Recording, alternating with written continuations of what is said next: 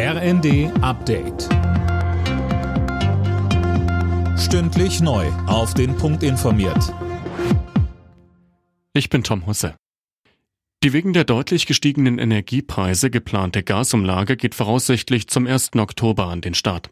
Damit sollen Gasimporteure entlastet werden. Die Unternehmen können die Mehrkosten an die Verbraucher weitergeben. Bundeswirtschaftsminister Habeck sprach von 1,5 bis 5 Cent pro Kilowattstunde. Das hängt jetzt davon ab, wie die Verbräuche sind, welchen Anteil davon der Gas, die Gasnutzung ausmacht, also welche Stadtwerke wie viel Gas nutzen und natürlich auch, wie hoch die Beschaffungskosten sind. Also eine gewisse Dynamiken sind da mit drin. Man weiß am Ende nicht genau, wie hoch die Kosten im November, im Dezember sein werden. Aber die bittere Nachricht ist, es sind sicherlich einige hundert Euro pro Haushalt. Die Inflationsrate in Deutschland ist im Juli leicht gesunken auf 7,5 Prozent.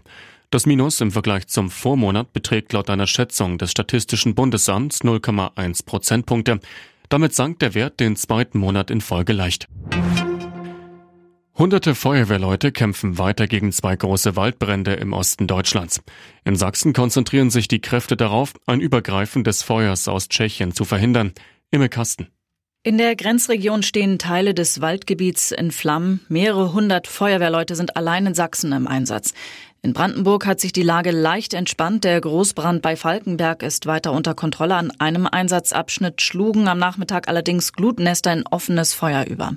Den von den Waldbränden betroffenen Bundesländern wurde von Landwirtschaftsminister Özdemir unterdessen Hilfe zugesagt. Überraschung in der Formel 1. Sebastian Vettel hat seinen Rücktritt angekündigt. Der Aston Martin Pilot hört nach dieser Saison auf. Vettel holte in seiner Karriere viermal den WM-Titel, zuletzt 2013. An diesen Erfolg konnte er in den letzten Jahren nicht mehr anknüpfen. Alle Nachrichten auf rnd.de